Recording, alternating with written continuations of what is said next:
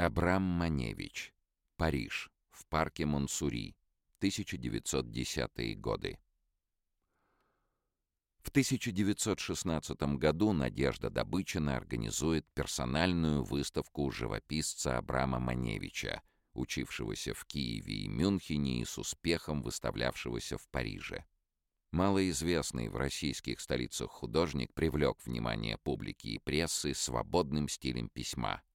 Во Франции он сотрудничал с Маршаном Дюран-Рюэлем, торговавшим картинами импрессионистов.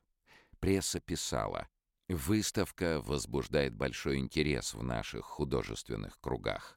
Своеобразная манера Маневича, совершенно самобытно передающего природу, служит предметом оживленных толков. На вернисаже и в первый день открытия присутствовал почти весь художественный Петроград.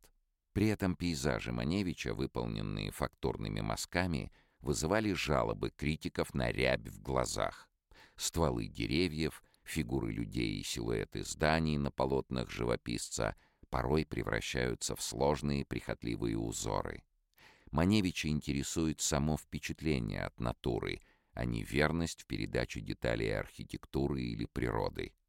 Художник, как правило, не стремился к законченности и завершенности собственных работ, отдавая предпочтение этюдной стилистике и оставляя фрагменты холста незакрашенными, как на картине в парке Монсури.